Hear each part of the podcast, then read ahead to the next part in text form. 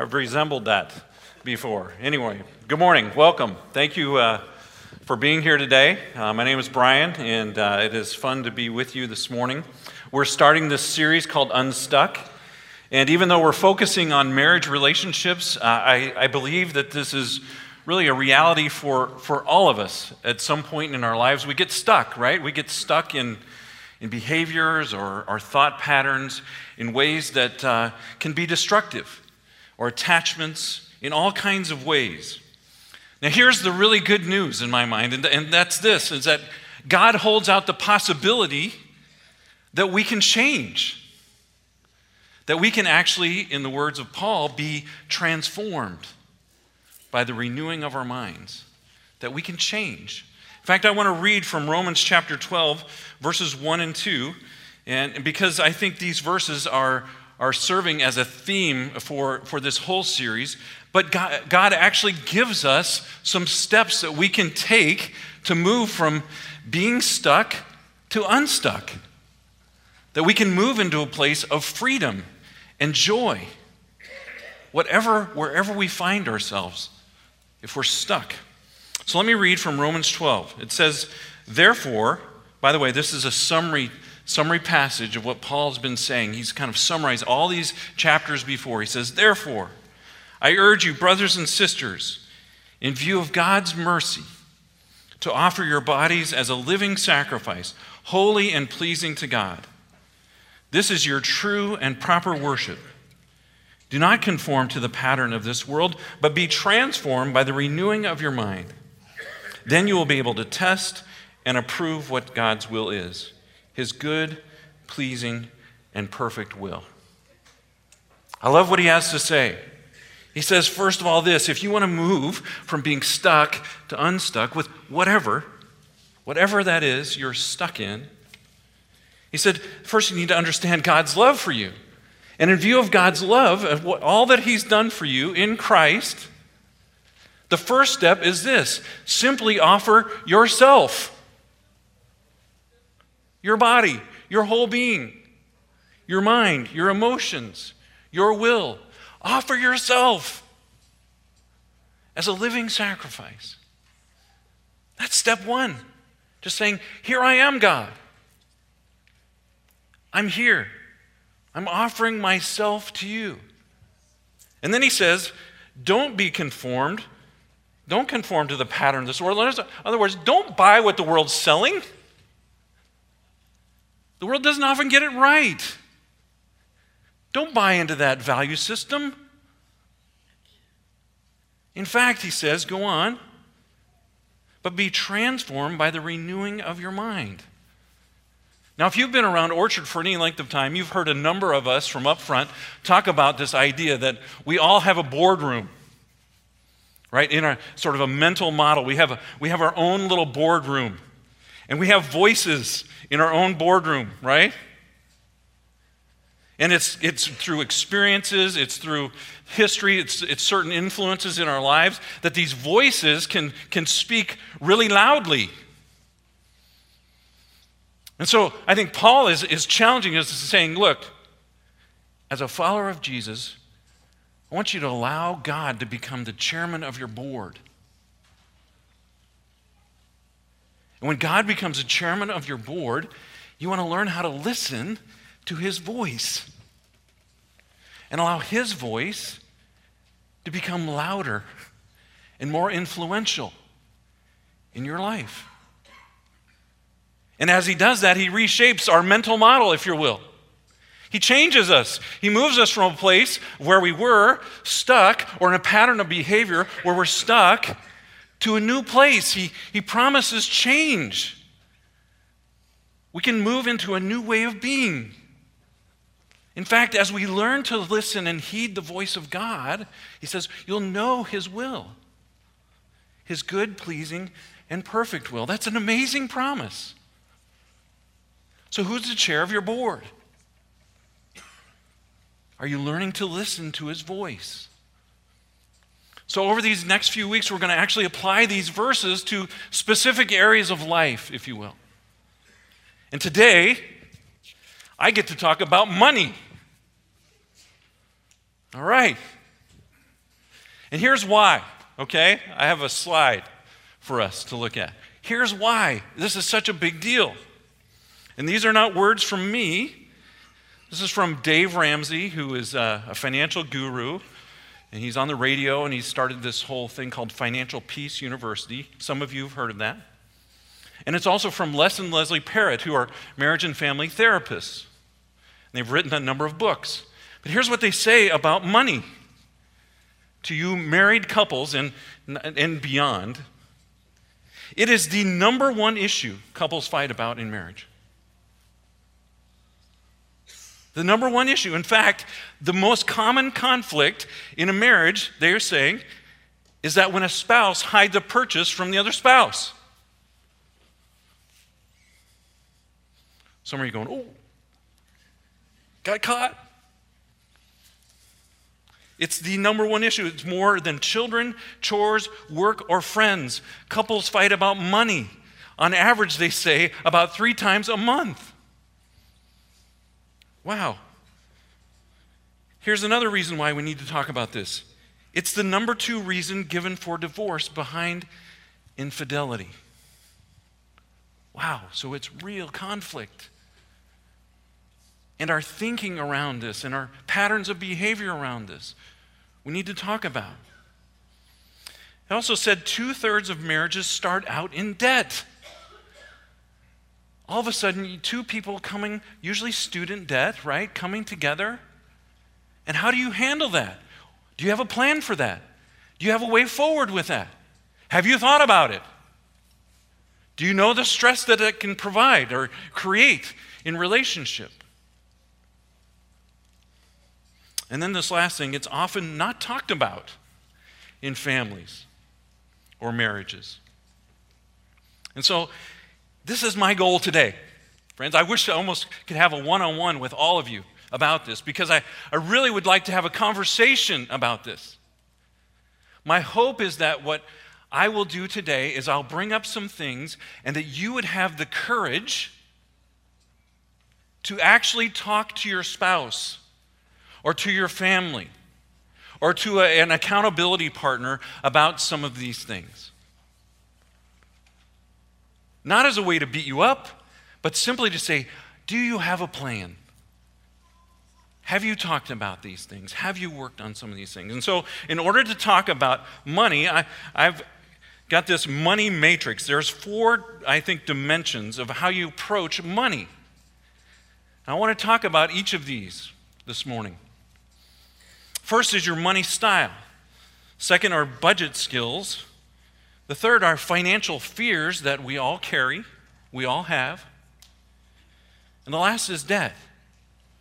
And to be honest with you, these issues, it doesn't matter how much or how little money you have, all of us need to talk about. Because we all have certain styles. So let's talk about that, that first one money style. What's your money style? Are you a saver or are you a spender? Now, let me just say this there's no right or wrong answer in this, okay? It's just a kind of a way of being. And I want you to see it as not a positive or negative. Now, there is a shadow side to both of them. But, but what are you? What's your style? What's your basic style? And have you talked as spouses about it? So let me give you just a like insight into uh, my marriage with, with Giselle. Uh, I'll tell you a story about her. How about that? She's not here. Yeah.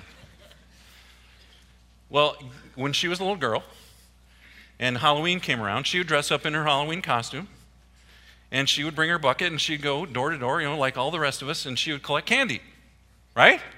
That's what Halloween's all about. We'd go and trick or treat, and she would come back, and then she would take her, her bucket of candy and she'd go to her room and she'd go to her dresser and she'd dump all the candy in her dresser. Okay? You know what her goal was? Not to eat it in the next 24 hours or the next you know, week or so. No, she was going to store that so it would last until the very next year where she'd get in her costume and she'd go out and she'd collect again. Now, what do you think she is? She's a saver. Yeah. Now, in my own narrative, my own story, I grew up uh, in a farm family, and my dad decided that he was going to join the family business, my, joining with my grandpa, in the early 80s. Now, for some of you, enough said, right? That was a really hard time to start farming. And so my family did not have a lot of things. And we looked for ways to sort of cut corners, and my mom decided to go to work. And so I grew up with this sort of overall narrative of I'm a saver too. I understand the value of a dollar, right? So here we are with two savers. You'd think we'd get along just fine when we get married, right? Wrong. We still had conflict. We still had to work through some things. Now, here's the deal. Here, here's one example. I remember Giselle, for whatever reason, she, she uh, loved clothes. But she would go out and look for bargains. And, and then she'd come back and say, Oh man, you wouldn't believe I got these six things for this amount of money. I kind of felt like she was like the Kohl's cashier. You know? She was telling me how much she saved. And I want to go, How much did I actually spend?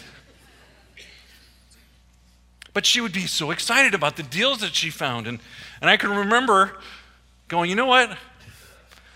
I told her, made the mistake of telling her, you know, I'd really like to get a pair of shoes. And she just goes off.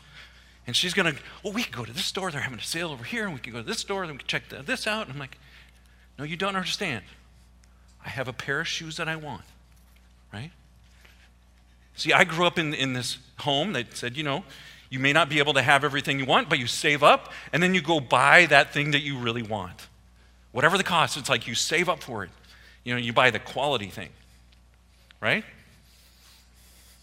And so she said, Well, why do you want those pair?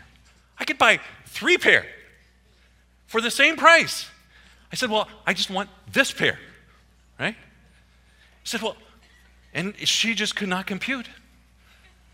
And so she kept at it, and she could, she'd come home with, with pairs of shoes. And I'm like, that's not the pair I want. I said, well, I can buy four pairs of these shoes. Finally, I gave in to her, right? I could buy one pair for a third of the cost. And I, it kind of got to me. But we had to talk through it. Now, here, some of you are spenders. In fact, some of you are spenders or perceived as spenders because of your role in the family. You're running your household. You need to buy things. In fact, Giselle is uh, our household sort of runner, and she would often be the spender of the family, and it would stress her out. I had to realize that she really is a saver at heart, and making choices was hard for her. And so, for me to encourage her was to walk alongside her. Now, some of you are natural spenders, and that's okay. You know what spenders do for us savers? You help us enjoy life. You buy things and pursue experiences that we would never pursue on our own. It's a wonderful thing. But there's a shadow side to both of them. And I think here's the thing it's, it's based on the same fear. Whether you're a saver or a spender, the fear is that we will never have enough. The saver hoards it, holds on to it. The spender just buys more. We'll never have enough. But here's what God says Philippians 4 11 to 13.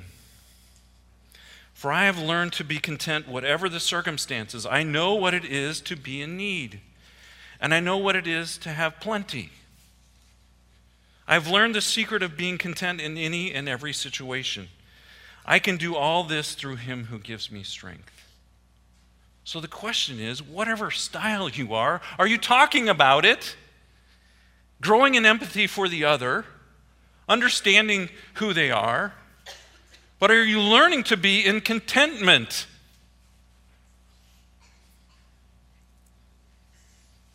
Are you learning to be content?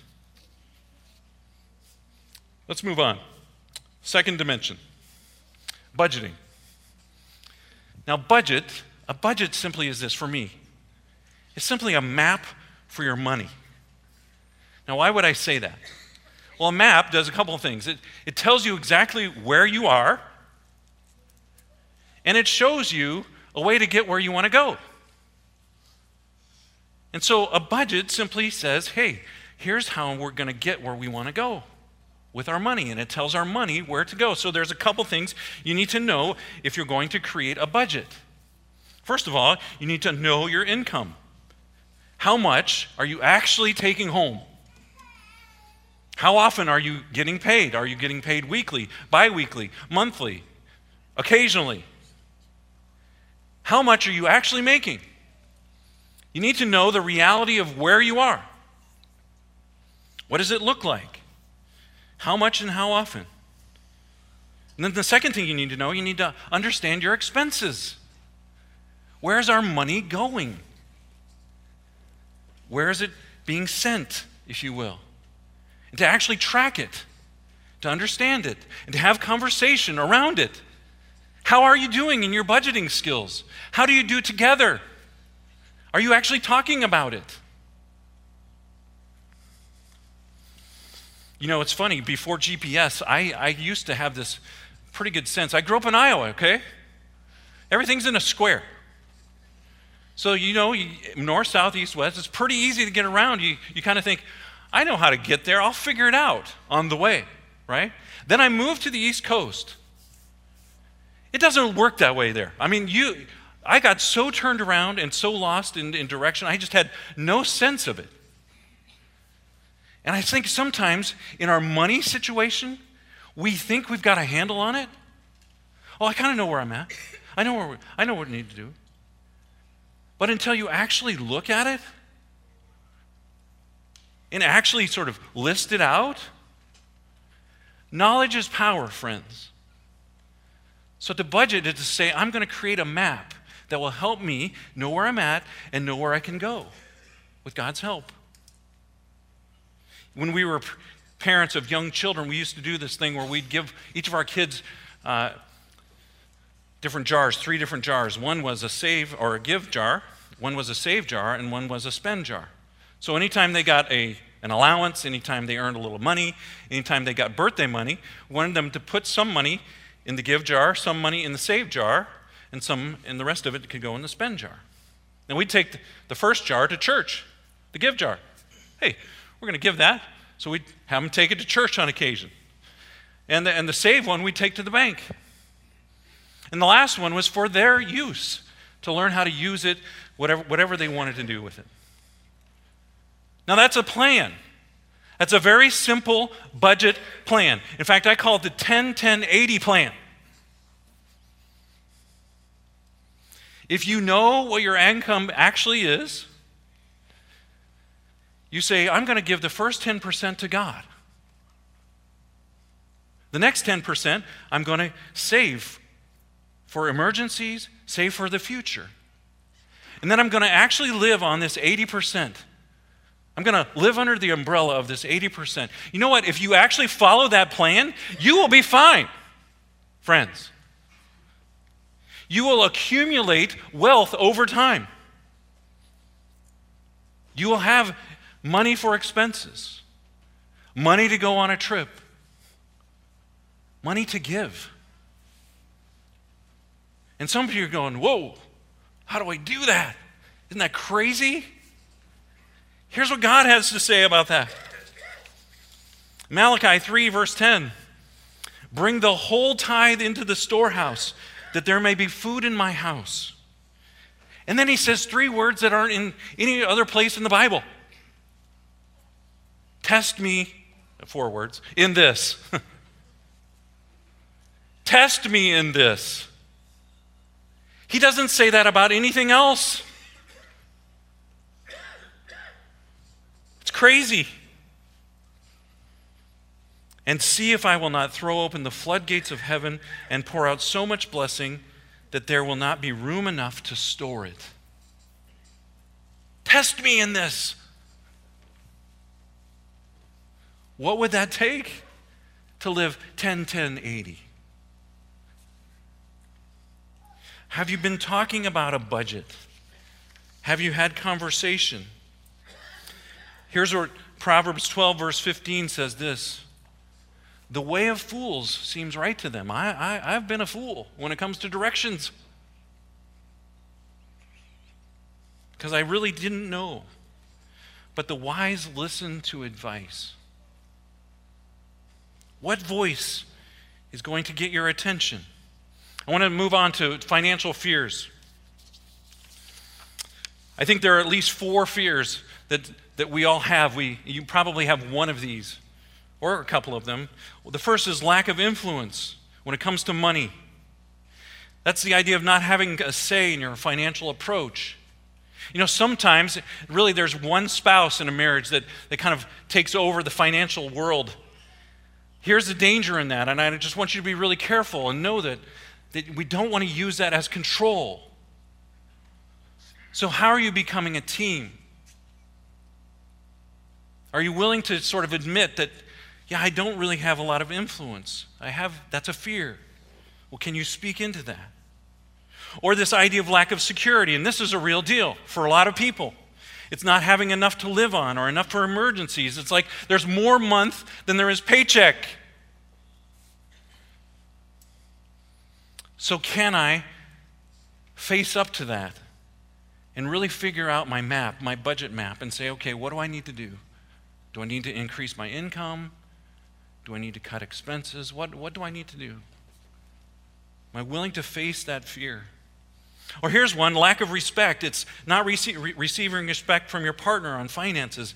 And I know this happens, and it happens in weird ways. I remember as a young married uh, couple, we were returning home. I was in grad school. We had no money, you know, I, I mean, it was crazy. And I had this fear that I wasn't providing well enough for my wife. And I remember that, that uh, Giselle's dad walked up to Giselle and handed her a check and said, Here, here's some money for gas. Ooh, I just felt my tingly things go up on my back of my, my spine. I just got hot. You know what it was? It was my own fear that I wasn't doing my part. And I was not being respected as a provider for his daughter. So I had some, some words with Giselle. Of course, I took it out on her, you know, which is totally inappropriate. And I'm thinking, you know, today, he can write me a check anytime he wants. what am I thinking? You know? You been there? Sometimes our own pride gets in the way. Or maybe your fear is not being able to realize your dreams, not being able to do what you want or think you want to do in the future. So, are you willing to have the courage again to have conversation? And are you willing to listen to the voice of God? Listen to what he says. Do not be anxious about anything. But in every situation, by prayer and petition with thanksgiving, present your requests to God. And the peace of God, which transcends all understanding, will guard your hearts and your minds in Christ Jesus. Present your requests to God. Lay them, your fears, before Him.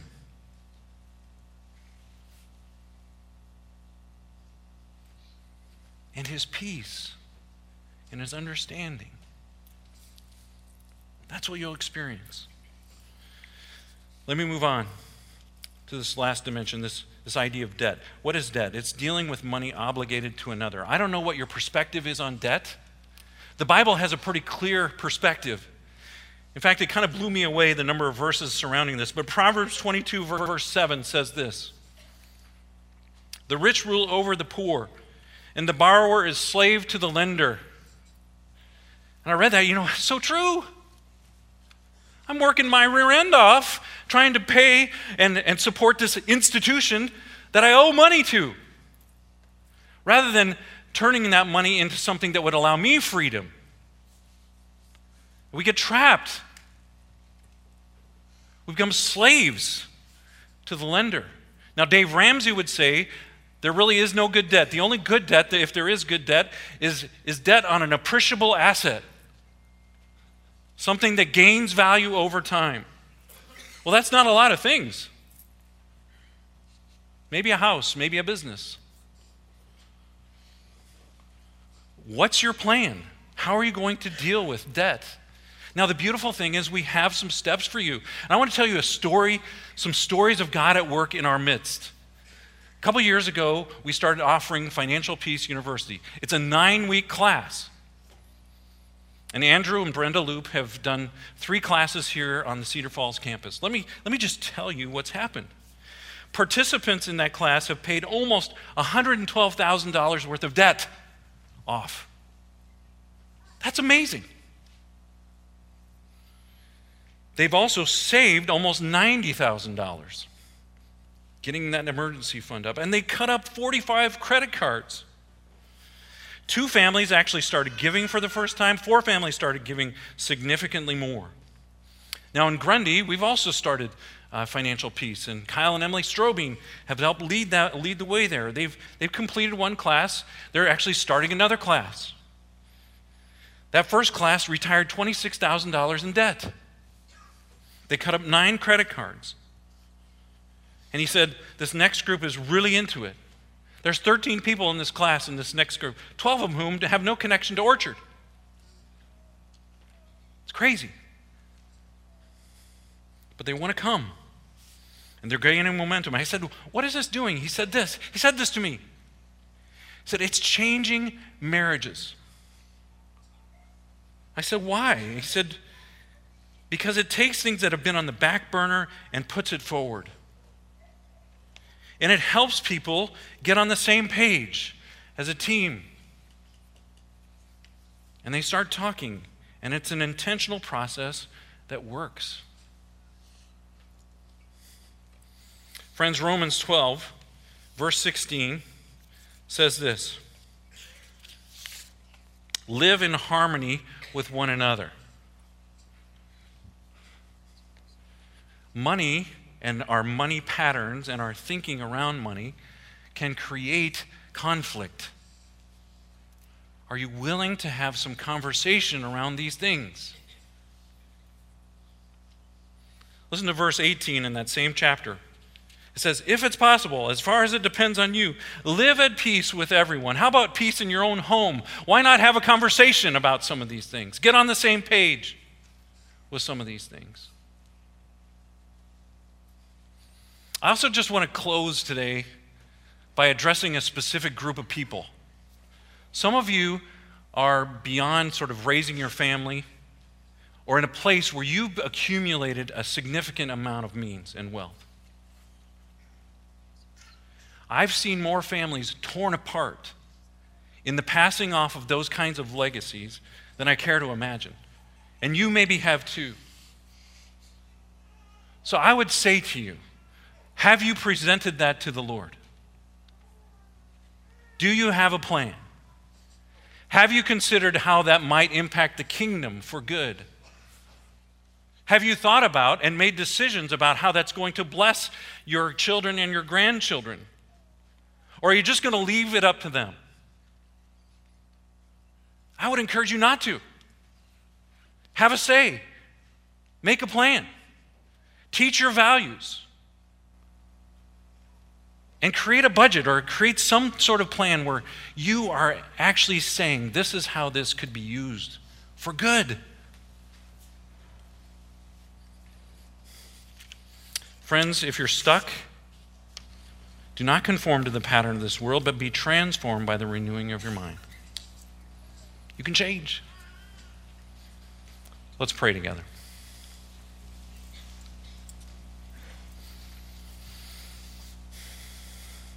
God, I thank you so much for your generosity towards us, your love for us. You love us so dearly and you provide for us so richly in so many ways. We thank you for your Son, Jesus, whom Paul says is the foundation of, of how we are to live, to know that we are loved by you. God, help us to step into that, to know that, to receive that gift. Then help us, Lord, to understand how we can be faithful stewards of the things that you've given us. And Lord, if there's significant conflict around this whole idea of money and possessions, Lord, may you bring peace and reconciliation. and hope for those who are maybe struggling. Or just speak into our hearts, we pray. We pray that in Jesus' name. Amen.